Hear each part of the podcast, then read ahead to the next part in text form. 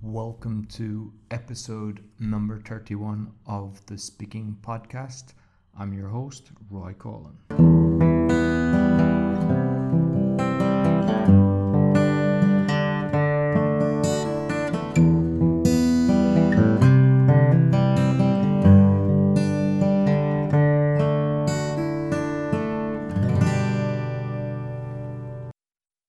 Hi, this is uh, Roy Coughlan of the Speaking Podcast, and today I'm joined by Ewa Strzyzewska. Oh, my congratulations. So I met Ewa. I done a, a, workshop on the art of storytelling. But first of all, you might just like tell the audience who you were. Oh, that's a long story.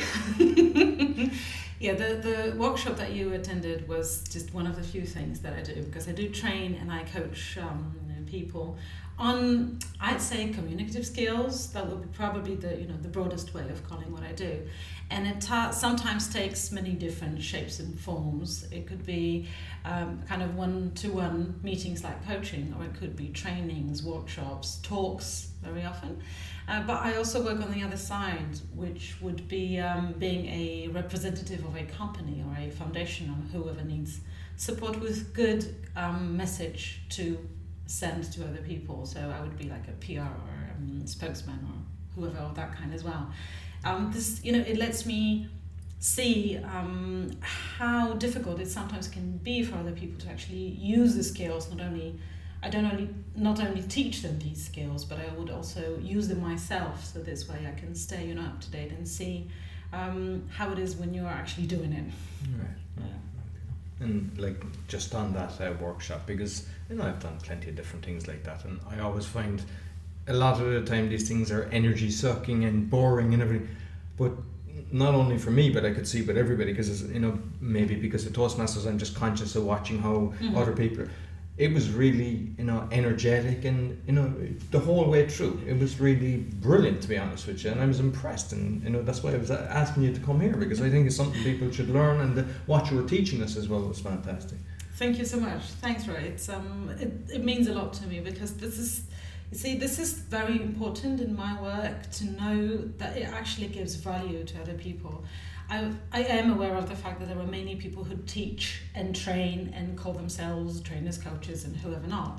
Um, nevertheless, I always uh, pay a lot of attention, my own attention, to being real also, Mm. because that's the value for me, you know, being real, authentic in whatever I do. That is exactly why I always try to keep it upbeat, Yeah. everything I do. Of course, it means that the next day I'm almost died. You know, I'm kind of like, oh, leave me alone. but it's worth it. Every single time, it's worth it.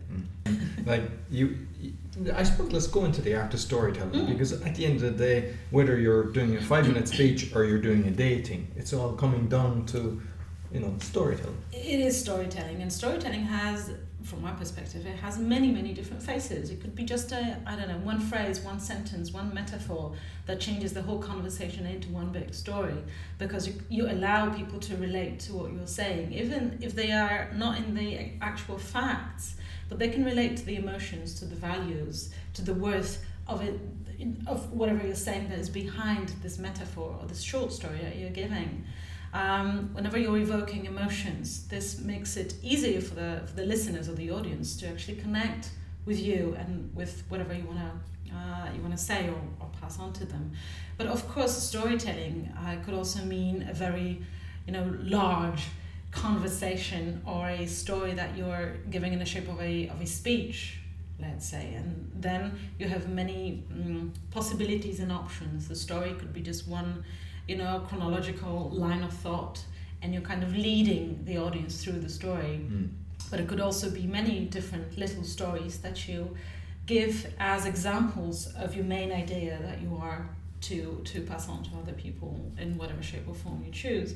Um, naturally the you know the deeper you go the more options you have. Uh, you can use you know this this box boxing technique so there you have a story within a story within a story and it kind of you know it puts the usually it puts the listeners into a um, a kind of a trance you know Mhm. you you put them in one situation and then you add some some details that really uh, makes them um, go deeper and want to search deeper with you. That's that's my experience at least. That, you know, this is just another step in in, uh, in all the uh, storytelling arts that you can um, practice and and learn because you can. This is an art that you can actually practice and learn. As I said, it's um, it's worth it, and uh, I suppose it's one of the best tools to um, to actually um, somehow connect with people. Not only give them information, pure facts, but also connect because this is this little difference that makes a good speaker the ability to, to actually be connected with the audience. Yeah. That's what I would say. Okay. And could you give us an example of how somebody can connect with the audience? Because you know, like mm. some of the people might, you know, yeah. might be lost. How to do it. Like, yeah. I always, always, always recommend uh, watching some TED talks. For me, a TED talk uh, um, is a very good example of of the way uh, you can very well uh, transfer your idea uh, in a limited time because this is important. Timing is very very important, um, especially in storytelling and speaking, because you don't want to bore your people. This is you don't want to put them in a state when they are not willing even to listen to you, and never, you know, it doesn't really matter then if you have something important to say or not because they're just not listening. It was too long, too boring. Well, um, too slow pace or too fast. That yeah. what happens. Uh, so TED for me is a good example of good storytelling. Uh, I'd probably to start off with, I would probably recommend Brené Brown. Brené is a wonderful, um, yeah, uh, storyteller researcher. That's how she calls herself. Or now she calls herself like that. Um, and whenever you listen to her speeches, especially the one on the power of vulnerability, uh, you can see how wonderfully she uh, uses her own examples, so her own stories from life, yeah. in order to uh, show the data that she's been um, analyzing, because this is what she does. She's a qualitative researcher, which means that she's uh, interviewing people, loads of loads of interviews, and, and um, a lot of data that she has to go through. But then she's able to give you the results in a very uh, easy uh, way because she gives her life example. And that's the story she's telling. From my perspective, if you want a good story, keep it as real as possible to your own experience. Uh, the more you lie, to put it very bluntly, the, the more difficult it gets to make the story credible for other people. Yeah. But just you know, keep it in mind. You you don't believe in stories that you know that they are fake. Yeah. You know, um, it's again it's these emotions and values that you want to put into a real life situations because that's that's how you make them credible, I suppose.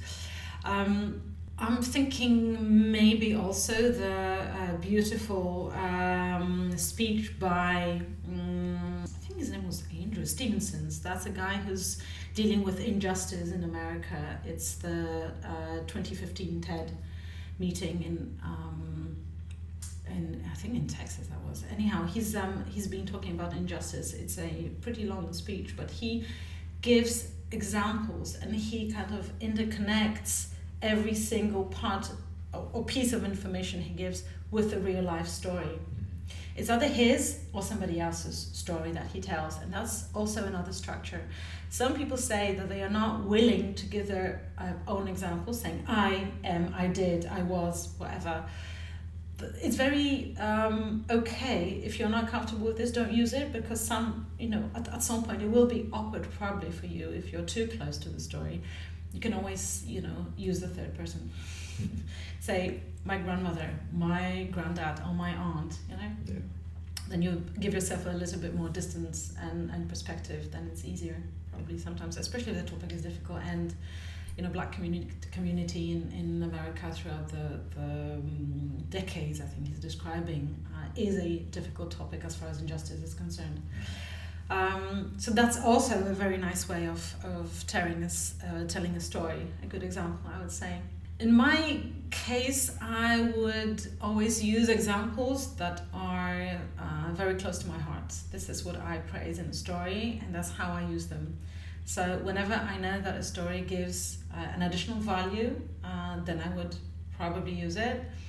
When I um, talk about communication skills and how to, uh, you know, practice them and why are they so so needed, I very often tell the story of me and my aunt trying to communicate. I was five, as far as I remember. That was my first trip to England, and um, and my mother was away with her brother, and my aunt was to put us to bed, me and my cousins. And um, the cousins went to sleep pretty quickly, but I couldn't fall asleep. And she was reading a bedtime story to me, which was Cinderella, I think. And we came across this this uh, part when one of the sisters had a fan, and I didn't know what a fan was. And my aunt decided that you know a picture in a book is not enough, so she she kind of decided to go through her old things, had teenage shoebox things. You know, we all have mm-hmm. some kind of a shoebox somewhere there with souvenirs. And we ended up going through her own personal belongings. And I'm not sure sure which one of us actually benefited more from that, you know, journey of trying to communicate on the same level and be connected and, you know, learning what a fan is. Uh, I remember this well because that was the beginning of me loving English and me loving um, a different language that made it easier to communicate because her Polish was better than most English people speaking Polish I've ever met. Nevertheless, she she um uh, she was also teaching me English this way.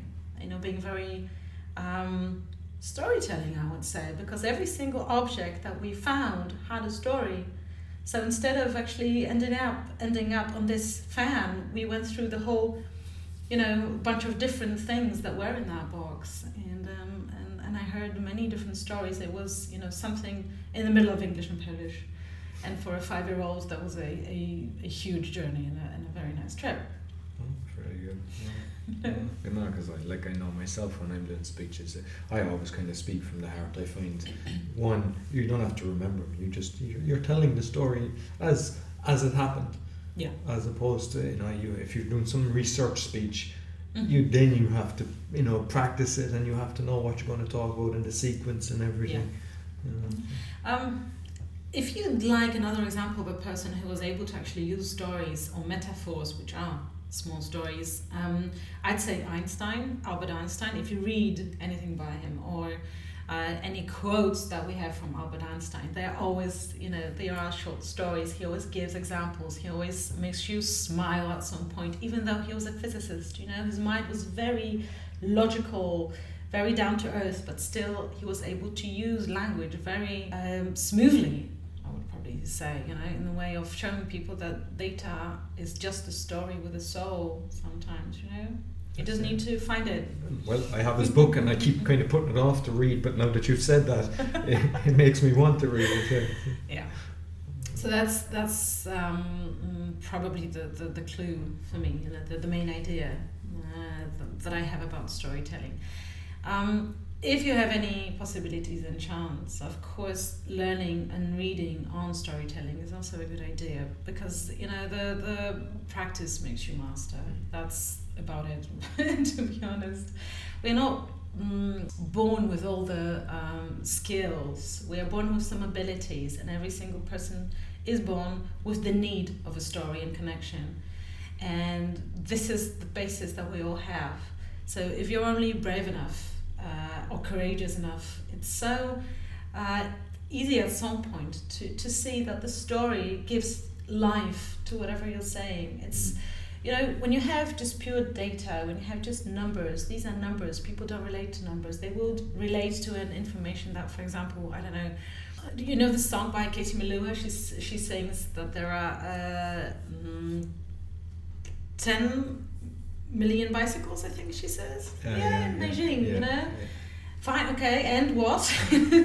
but there's a follow up after that. You know because she relates this number to a real life story that she gives about her love and um, if you have a data and you can show this data is meaningful to your listeners by giving them a real life example mm. then probably you have far more uh, there's a chance that people will actually remember what you're telling them you know yeah. You're, you're, you're becoming more credible to them because they trust the story you're telling i suppose yeah, there are many different ways of telling a story. And, and like just getting back to the workshop that yeah. you done, perhaps because like you know you had it uh, on the desk. It was mm-hmm. like um, a mind map that you mm-hmm. had. So that's mm-hmm. how you planned your whole day because it was I don't know mm-hmm. six to eight hours mm-hmm. is, is from my memory. Six. I think Yeah, it was six hours this yeah. time. Uh, yeah, I would use a mind map because mind map reminds me of a story more than just like you know um, a piece of paper that it's uh, you know this A4 shape that goes just you know with bullet points. This Mm. is not how people remember stories either. Mind map always goes horizontally. Uh, so it, it resembles the way we, rem- we remember and we visual, visualize things in our heads. And a mind map is this wonderful tool where in the middle you put uh, the main idea or the title of a given um, workshop or coaching session, whatever. And then you just add branches to it. You can add as many branches as you want. You can start from the left to the right, from the you know bottom to the top. It's all up to you because it's very personalized. Um, the idea of a mind map is that you are the only one who's able to read it. That's another point. And um, uh, in my case, I see this as one big story because I can I can choose. Okay, I have important elements that I need to mention. I have to mention this, this, and that. But then, let's say the chronology of it all can actually change during uh, the workshop. Right. That's how I how I work because the workshop is not only um, about what I have, so my content, and about me as a trainer, but it's very much about those who come for the workshop. The participants sometimes change. Uh, I know the pace, the dynamics, the energy, um, and also sometimes the chronology of what I have prepared. This also changes very often. But that's a gift that you've got because a lot of people don't do that and they don't care what the audience is saying or how they react. They just go through what they're planning to say. And I could see that actually. You were listening to what people were doing, the Yeah. level they were at, and you were, you know, just. the group the group was was a, a pleasure to work with i must i must admit that this energy and the willingness to work was was Yeah. amazing in that group so i'm very blessed to to very often come across groups like this. So maybe this is somehow you know interconnected that you know i have my energy they come with their energy. Yeah. and we kind of pay attention both ways you know Yeah. to this energy to the needs as well. I am i've done a workshop in a um, it company recently and um, the group was it was supposed to be 15 people. We ended up with nine. So that okay let's see what we can do with that and it was probably one of the best trainings i have uh, ever um, given and had because you know i try to keep my mind very open if i am the trainer i also train myself at some point Mm. because I take and I give. It's always, you know, both ways. And Yeah. that's also the magic of telling a story. Because believe me, if you're telling a story and it's a true story from your heart, you probably know that yourself. It teaches you, it moves you as well. Yeah. The the attention and this connection that we we were talking about just a second ago, it's about you being connecting connected with others just as much as they or them being connected with you. Yeah. It has to work both ways. And I cannot imagine doing it any other way around. just, just really drawing on on what the people are bringing as well. Yeah. Yeah, so this is this is important. Mind map, mind map is something that I always introduce. Every single training I do, uh, at some point I say, okay, you can do your notes the way you want to, but you know what? There's this one possibility. Maybe you would like to try to do a little bit of more coloring and drawing because this is included in mind map as well. It's supposed to help you remember things just by seeing the the right colors. And with teaching and learning storytelling, it usually does wonders because it kind of tw- twists around your idea of having everything, you know, one point after another. It allows you to switch, to change, to move around the story. Maybe some details can be left out, maybe some others should be put later or earlier. And mind map, when you look at it, allows you for that. Allows you to see the story you're telling or the speech you're having uh, from a different angle, a different perspective. That's that's why I use it every single time.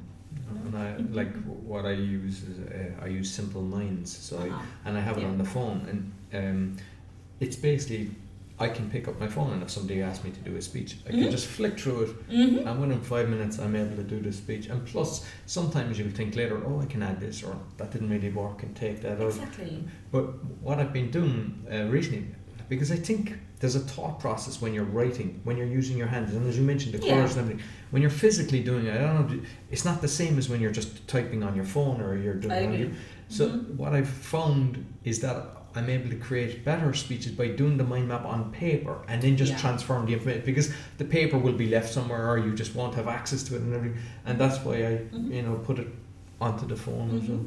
We um during the, the, the training we also spoke about something that the NLP calls modalities. Um, th- there are different ways of approaching the topic. Um, neurolinguistic programming talks about three main modalities that we use to uh, get information, collect it from the world, um, somehow work on it in your head, and a third thing is to produce some information um, or facts um, or utterances, whatever outside. And the three main channels would be would be the audio. So these are the people who are good at listening sounds. But what is very rarely uh, added to the sound specialists is that they are very good at logics.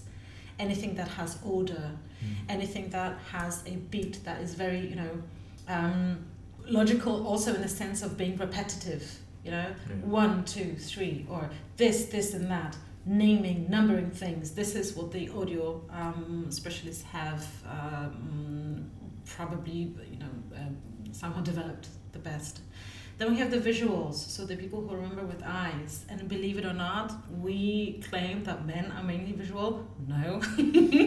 It's more about the culture that we live in. And it's not only about men and women alike. We have most of the um, information and, and uh, the message that comes to us from the world is visual. That's why this is the sense that we seem to treat as the main one, which very often is not the case. Um, and it's just worth being aware of this and somehow paying attention to the way you speak and what words you use. Visual people are very good at describing places, describing shapes and colors. This is being visual.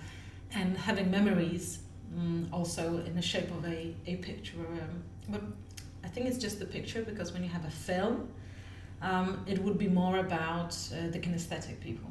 The kinesthetics need touch, they need sense. These are the people who would tell you that you know something doesn't smell right. Mm-hmm. Yeah? this is a phrase used by, by kinesthetics because we sense with our nose, with our touch, um, with the taste also. Uh, we say that we feel uncomfortable in some situations. This is also kinesthetic. But what is very important, what, what I would like to highlight very much now, is that we are never just this or that. It's a continuum. I like to draw this in the shape of a triangle, mm-hmm. and you've got on top got one, and on each corner actually have yeah. one um, modality. And just try to find out which one is the one you prefer, or which one is the one that you normally would use and keep in mind that when you're stressful, this can change. When you grow up, when you develop, this also can change. Yeah. I never want to grow up. So. Let's stick to develop. so you know this this is just another filter I would say that you could use also when you're telling a story because if you have in your mind that some people will react better to na- naming uh, I don't know, points saying for the you know the first, the second, or the third. Mm. When you know that there are people who need a picture in order to be in a story, then you know that a, a good description, precise description, is important. But then you also have the kinesthetics who would move, and they need movement. They need um, kind of information. What is this world like in the sense of uh, uh, warmth, for example, or the, the, the color or the sounds as well. They need like a 3D mm. um, description. When you know this, you can always keep this in mind and use it in a story that you're telling so that people can again connect and relate also on the level of the language that you're using. It's difficult, yes. it needs practice, as I said at the beginning. Practice. Whatever you do, practice and, um, and, and it will come, it will become uh, a bit more natural with every single speech you make, with every single story you tell. It becomes more and more your world because you you feel comfortable with it. Yeah, I'm a kinesthetic.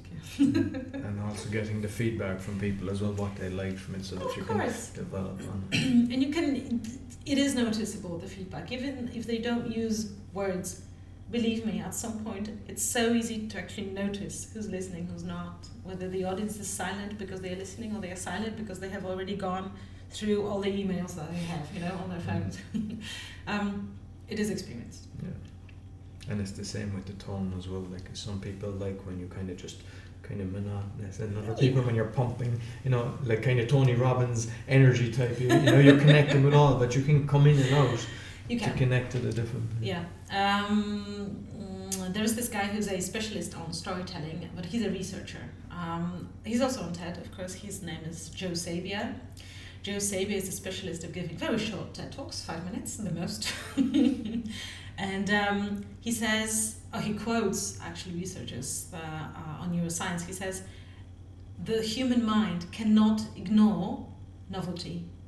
Mm. If you give something that is a novelty uh, to the listener's mind, this is when they will come back to you from with with their attention, for example. You know, so if you change the speed of your voice, if you stop, we're afraid of silence. All of us are. I know. when you add something, when you give music, when you give different um, um, it's stimuli based on the visual effects. So it's not only um, picture, but maybe again a video. Anything that changes the structure of your speech. This also keeps the interest uh, uh, um, of your of your listeners or the audience. What that is, yeah. It doesn't matter if it's just one person or it's a crowd of I don't know three thousand. Yeah, You know, the, the more or less the idea was the same. you know. Uh, yeah, I think uh, now once you're used to speaking to a few people, at the end of the day, if there's more there, because most of the time anyway, you, you know, there's lights on it, you don't get to actually see, you don't see the thousands of people, you just see the first few rows. Yeah, and that's also okay. Yeah. It's fine. It's okay. Um, what I get asked very often is, okay, but do I, can I walk? or can I not walk on the stage? Or do I have to look in the eye? These are like two main problems usually. Do you have to walk? No, if it's not you. Don't do it just because somebody told you it's a good idea. Yeah, Try. That's what I always say. Try. yeah, Don't say no to things that you haven't tried, experienced yourself. yes. You know, try to walk. Yeah. If you feel very uncomfortable, if this, you know, this feeling that this is not me at all, then don't walk Mm. because your energy, your attention will be more more drawn to what you're doing unnaturally than to the actual speech or the story. Yeah, yeah. That's one thing. The second, the eye contact. Um, yeah, I am very much for eye contact. Yeah. Even as you said, it's just a few rows. I'd. Yeah, if you in the front when you have a big audience. Uh, you know, we as people, as human beings, as species, we have this an amazing ability to know when somebody's looking in the eye, even if these are not your eyes, but somebody else's eyes. The people know you're looking in the eyes or not Yeah. you know and this is saying i see you not only with my eyes but also with my my values and my feelings and my beliefs Yeah. i see you as a human being and i respect the fact that you came i respect the fact that you're sitting there and listening to what i have to say and i thank you for this with being able to keep the eye contact it's one of the hardest things um, but believe me there's a huge change when you're finally able to do this Mm. even with the first few rows or the you know all audience if if there's this possibility Yeah. it is important and it makes a difference. And it takes courage of course No, I have seen. I've never had that problem, but I have seen a lot of people, and they get very uncomfortable. You know, if they have to, especially sometimes if you're on a retreat or whatever, and there's like eye exercises where you're just staring at you. There's people that really panic for that. But once, once you get comfortable, and what you mentioned there, actually, people, uh, you know, like when I'm speaking, hmm I can see when somebody relates to what I've said. yeah You know, it doesn't have to be a joke, but you can actually feel, you know, that they're in the emotion with you, where you're talking about something sad or something. And by just looking at them, it's like that connection is there. you know Yeah. you know but there's you know the, the, i suppose this is why some people are not um, looking in the eyes because they would know Yeah. exactly. they would know the connection or the lack of the connection Yeah. because we know this immediately when we look into people's eyes Exactly. if there is this connection or not Yeah. Um, you see, the, the, the, the art of storytelling and, and speaking is that you are able to react to what, what message you're getting from the audience. Mm. This is being very brave. This is being courageous as a speaker. Yes, I see you. Yes, I see you're not connected with me. Let me think quickly what I can do and react to what's going on. And maybe I, there's a kind of a change that I could make in order to come back to me and listen to what I have to say. There are numerous tools. You probably know this yourself. Um, there are practices that I would always use to um, show people how difficult sometimes it is to uh, be a good speaker or storyteller. But what I would normally do is actually try to get them out of their comfort zone very quickly so that when they are in the comfort zone, it's some you know at some point it, it occurs us, oh my gosh it's so easy. You know when you're back uh, to it but when you're once you're outside of it you find out quite a lot about yourself. And this is the notion this is my idea and this is my value as well. Self-awareness is the key point of being a good storyteller from my perspective and a good speaker I know what my weaknesses are. I know when stress is killing and when my stress is not killing, but being very much of help to me. But this is because I was able to observe myself at some point, and without a change, so without this novelty, and being outside comfort zone is novelty. You know, it's difficult to notice that. It's difficult to have this opportunity. Um, also, when you're observing yourself, uh, and that would be the feedback that you were also talking about. This is a kind of observing yourself through the eyes of the people that potentially would be at some point your listeners or were mm. uh, the people who listened uh, to you. This is a very um, useful knowledge, but again, bravery to yeah. be able to actually digest what you hear. yeah, and it, it, just that you mentioned, I remember one of the techniques that you done as well is you yeah. read the mirror, and I had never seen that before. And it was like I mean, I like I'm just okay looking at the audience, so I didn't really see myself when I was doing. It, but it, like you, you must have uh, kind of experienced strange kind of situations with that. Yeah. I um I was kind of hoping you were going to mention the mirror. On the other hand, I was thinking, ah, if we talk about the mirror, wouldn't we just you know kind of give this trick away? well, I wish that we had you know hundred million listeners, but at the moment we're you're safe. Honestly, uh, it's also. Um, the, the beauty beauty of it all that even if you know it still works believe it or not i've seen it so many times um, even if you know there's going to be a mirror it still works it still does wonders and it still you know sometimes twists your world around because even if you're experienced and you're looking in the eyes of other people the worst ever criticism that comes your way is from yourself. And just for the listeners, there was actually like a full length mirror that's facing you, that's in with, in between the audience. So. um, you can either put it in between the audience, or you can put it on the other side, and then it's even tougher because you're looking into your own eyes and you're seeing the audience behind you, and that's this is what I do with the leaders very often because what the leadership is also um, about, you know, having people behind your back and following you. Mm. So that's another trick. And I you use... see different reactions by yes. Because oh, I've never yes. tried that. And you mentioned it. I remember you mentioning it, but you know, we didn't have. A, yeah, uh, I, uh, because it was about storytelling. Yeah. it was about being honest and authentic within your own story. That's why uh, this time the mirror was, you know, within the audience. Right. Um, I also use whistles, for example, to um, show people how often they use the mm or uh sound. Oh, yeah. Because we tend to be so afraid of the silence that we would rather say mm, um, uh, so the filler, as I like to call exactly. them. And many of us don't even realize how often we use them, and that's where the whistles come in. Is it brutal? Sometimes, yes. Is it fun? Oh, yes. um, so there are many many different tools ideas that i that i would use to show people you know look look at yourself. Pay attention to the little things. We normally don't do this. We normally go okay let me have it done. Let me finish the speech. Mm-hmm. No because this means that you're already at the end of the speech. You're not paying attention to what's happening here and now. And that's also a good story when you're here and now. Just imagine yourself listening to a story. You like to be in it not at the end of it, in it, just at the moment when you know the Red Riding Hood is actually meeting the wolf in the forest. You can see that you know her breathing goes faster. You know that the wolf has these eyes that really are you know the dark eyes of a villain. You know when you're in the story, you're very much going through the emotions that the, the characters go through. What is also important is the perspective that you use in a story. Have you ever thought about, let's go back to Cinderella. Have you ever thought about uh, the story of Cinderella if it was actually t- uh, told by one of the sisters?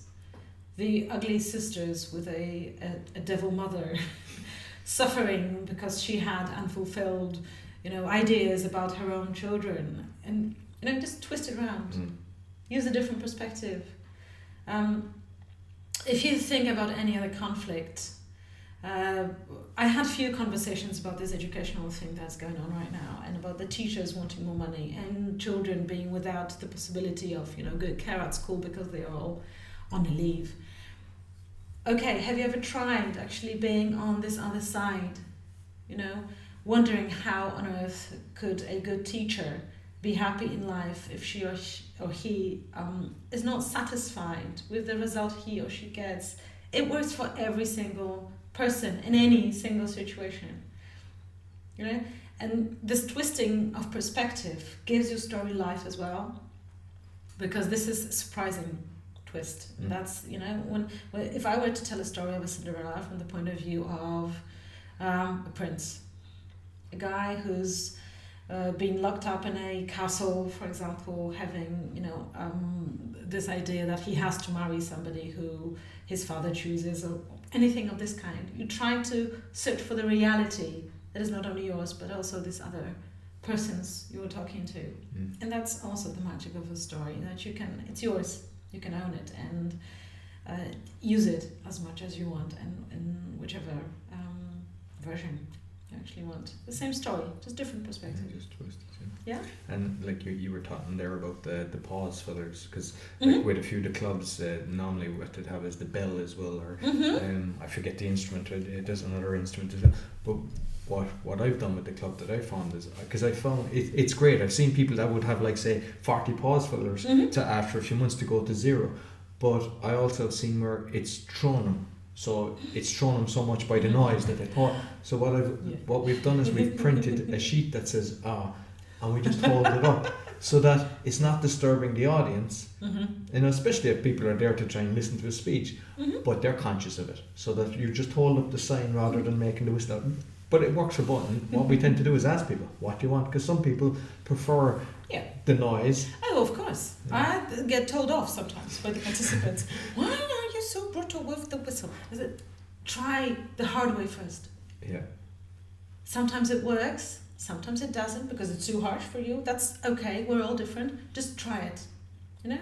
And um, what I do with the timing, because as I said at the beginning, timing is very important. If you make a story too long, the people will fall asleep. You know? Always pay attention to what is the core of the story, what has to be said, and what is additional. That maybe if you know or notice that your audience is falling asleep, you can just omit it.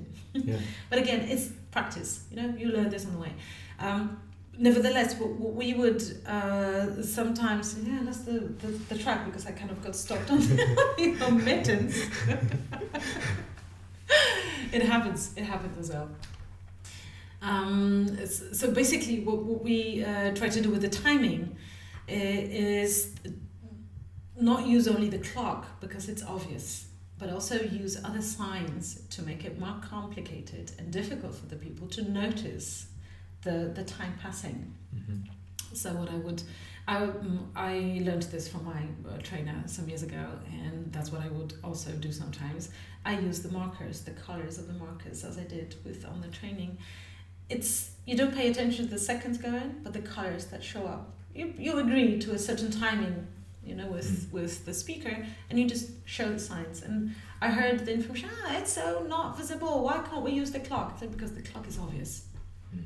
And here, not only you pay attention to timing, because this is the, the intention of this, but also you have to be very aware of what is going on in the audience. You know, so it's like practicing two things at the same time. Believe me, there is not a thing that really annoys people more than having a speech that was supposed to be five minutes and it's already 15. No, Like exactly. people feel disrespected. Totally. Yeah. So this is also important. So whenever you're using a story, just keep in mind that timing is important and make sure that you actually need a huge story. You know, for the whole thing that you're talking about. Yeah. You know. Like with the Toastmaster, we have like the colours, and green is say five minutes, then yellow is six. But what I find is like at six I start winding up, and then you're and then you get just close to the red or just at the red. And, but there's so many people, like you mentioned, ten minutes, and they, and I keep telling them, I said, if you're on a TEDx, you're they'll just put You're the plug. That's Yeah. it. If Yeah, you're if you're at an event, you will never get invited back. I've seen people, and one guy he extended his time for thirty minutes. They had to go up on stage and physically drag him off, and this is a really famous person. But I haven't seen him since. And what he done is he cut into the time of the next person, and you know it, it's so important, and people forget Again, it. it's respect. it's respect, exactly. you know, for the uh, speakers that are after you, for the listeners that are going to listen to other ideas as well. It's so much about just understanding that there's a human being on this other side or as a speaker after you, you know. Yeah. Just keeping in mind that, you know, this we're all again connected. You know, this Yeah. will come back to you somehow. Yeah.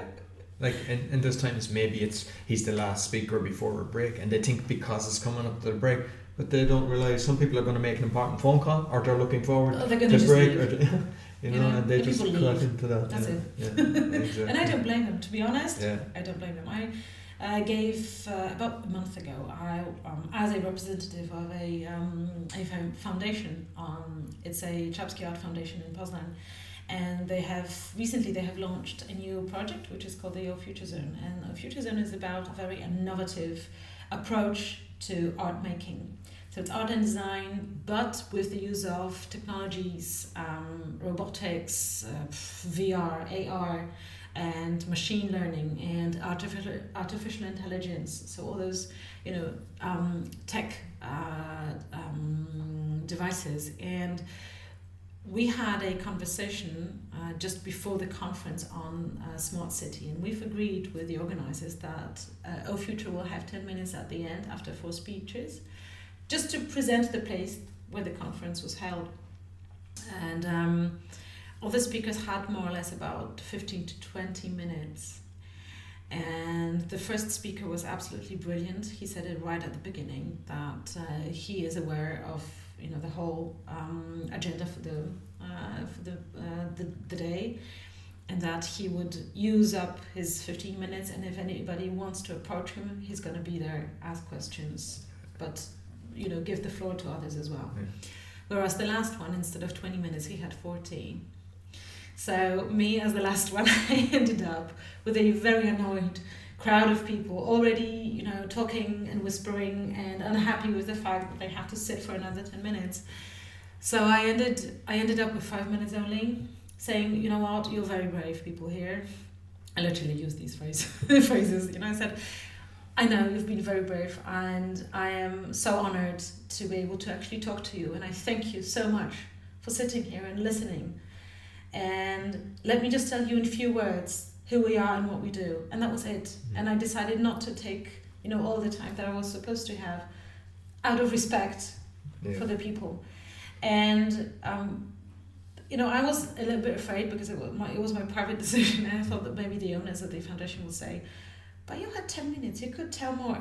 But you know, these are the one of the best people I have ever met in my life. They said they were very understanding, and they said, "You did the best thing ever possible."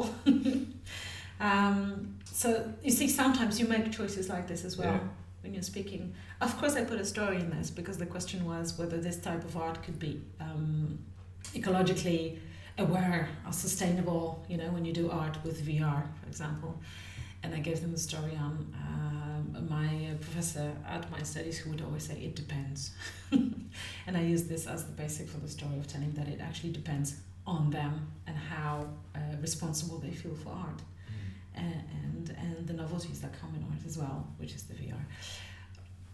It also happens, you know, like this that you um, don't have all the possibilities that you were told you're going to have, and that's also the art of being a good storyteller. Cut it down if you have to, because maybe there won't be enough time. Be ready, not prepared. That's an improv verse. Yeah, yeah. and I keep it in mind. exactly. Yeah. And you're doing coaching as well, so perhaps Yeah. you might give some advice to the. Ah. Coaching, so what advice as far as what development or personal growth or what kind of advice would you like? Okay, there's some people that are uh, aspiring coaches or they're coaches, Mhm. you know, trying to grow their business and just like you work with corporate as well as individual one-on-ones. So maybe Mhm. how you deal with both. Um, hmm. In my case, it's very much about the uh, let's call it the slash effect. That's that's me and my belief um, mm, that you don't have to be only one, as far as job is concerned. So I do trainings, uh, but I also do the coachings one on one, which is very um, individual thing and very uh, I would call it private as well because you always it doesn't matter if you know you're there for the business coaching officially that's the name but coaching by definition means going into somebody's life to some uh, extent. So if you want any advice on on becoming a coach or being a coach um, remember that there is a responsibility that goes with that um, with that job people tend to say that it's less than a therapist i'd say it's more uh, it happens so that I am both. I can do both, and this is my background, and that's why I got this idea that maybe being a coach, being a coach, is also something that I want to do. But it's also because I feel that I have enough expertise. Otherwise, probably one course of coaching wouldn't be enough for me Yeah. uh, to call myself a coach. Um, if you want to become a coach, just make sure this is for the mission that you have or for the values that you believe in, not because it's popular. yeah. yeah. Um, coaching is responsibility. Coaching is um, accompanying people uh, in the moment of their change. Is it easy? No. Is it worth it? Very much. When you see, for me, one of the core values in my life, not only professionally, is a change. Yeah, or being able to change. This ability to change is important. So whenever I can witness somebody growing, changing, or making a change in life or work alike, um, it is very rewarding. And that's how I found uh, that coaching is something meaningful to me. If you feel this is um, your path, again, try it. Just try it. Mm. Why not? Just see if you are able to accompany people. Because if we're talking about coaching, remember this is not mentoring. Mm, yeah. This is not giving instructions for life. It's accompanying, it's letting these people see for themselves where they are, who they are, what they need. They will know, not you. That's that's the whole point of being a coach, I suppose. you must go to all different levels because some people think, oh, it's just the business side, but everything is connected. Yeah. Yeah. Yeah, it's I'm pretty um, calm in situations like this. No, no, just business. You know, when you listen to Brene, the one I mentioned at the beginning, um, in her speech "Power of Vulnerability," she says this very bluntly and straightforward that she had a breakdown at some point because the the information that was you know flooding out of her uh, research was something she was unable to accept uh, at the first glance. And she says that you know uh, I came to my therapist and I said, you know, I just have this slight problem with all the data that has come to me and I don't exactly understand how can I work through this because my life seemed to be outside this data that I got. But you know, no personal stuff. Remember, we're not going to do any childish, you know, family bad childhood thing, you know. and uh, you know, she says that it's such, you know, it's so funny when you look at her and you listen to her because she's so open. And of course, she says, as you can probably imagine, uh, this is exactly what happened, going through all these, you know, personal things uh, first. And um, very often, this happens that my clients come and say, just work, business, you know, I want to grow business wise. Okay, how can you grow just for those eight hours during the day, and then for the rest 16, you're not going to be growing? I said, of course I am. So, well, you know, if you want this to be applicable to you and not to the post that you're ho- holding at your work, well, it somehow needs, you know, some personal elements in this as well. Some people accept it, others don't, and that's also okay. You know, unforced coaching is probably something that we want. And when you're doing like say for corporate, is is it like a full day kind of thing, or how you do it in a group? Would it be? uh, Yeah. It can be many different ways, to be honest. You know, uh, as far as corporate is concerned, it would be, let's say, the coaching that would be, um, I don't know, meetings once a week, for example, for an hour, usually an hour or an hour and a half. Um, trainings this is totally different thing because this is basic corporate very much the trainings. And these are one day two day trainings sometimes three day training. I'm also an assistant to my trainer sometimes and these are big three day very harsh trainings on communication and synergy and motivation as well. So they take many again shape many many different shapes and forms and, and whatever there is needed because what I do when I work, I also uh, start with asking questions and searching for the needs. That's the basis, you know. If a company says we need a training, so okay, what kind of training? For whom? For how long? How much time have you got? What results do you expect? You know, you make this analysis first, yeah. and then I say, okay, from my point of view, it seems that coaching for one person or two people, separately of course, is enough. And other uh, at other times, I would say, okay, let's have a half day coaching um, sessions for I don't know ten people let's say and see how that goes you know? Yeah. or trainings if this the problem that we're discussing kind of um, affects more people you know? Because it's every single work especially corporate is a is a system of interconnected individuals. And uh, usually it's not uh, it's never just about one person um, that needs coaching, but very often it's um, you know the whole environment that's created within a given company or an enterprise. Okay. Yeah. Okay. Perfect. So, how can uh, our audience get in contact with you? uh, they can find me on Facebook. My uh, company is called You and Me. So the full name is You and Me, Ewa Strzyzewska, and of course I have a website as well. This is uh, strzyzewska.com or strzyzewska.pl, whichever you choose. I'm sure for all the foreigners that'll be simple to write down. What you and me, you and me, Ewa Strzyzewska. If uh, you go to Roy's, uh, you know, any social media, you'll probably find me there as well. Exactly. Yeah. no, because uh, when, when, when, when it's launched, you know, you'll be tagged and everything, so they'll be able to find you. So thank you very much. Thank you so much. Let's be in touch. Thanks. I hope you enjoyed this week's episode. As always, you can find us on speakingpodcast.com. We're on Facebook, Instagram, and YouTube at Speaking Podcast. All episodes are different, so be sure to listen to other episodes. And whatever platform you're listening to, we appreciate a, a review because it helps us get more listeners. And of course, if you know somebody that's struggling with public speaking, be sure to share this with them.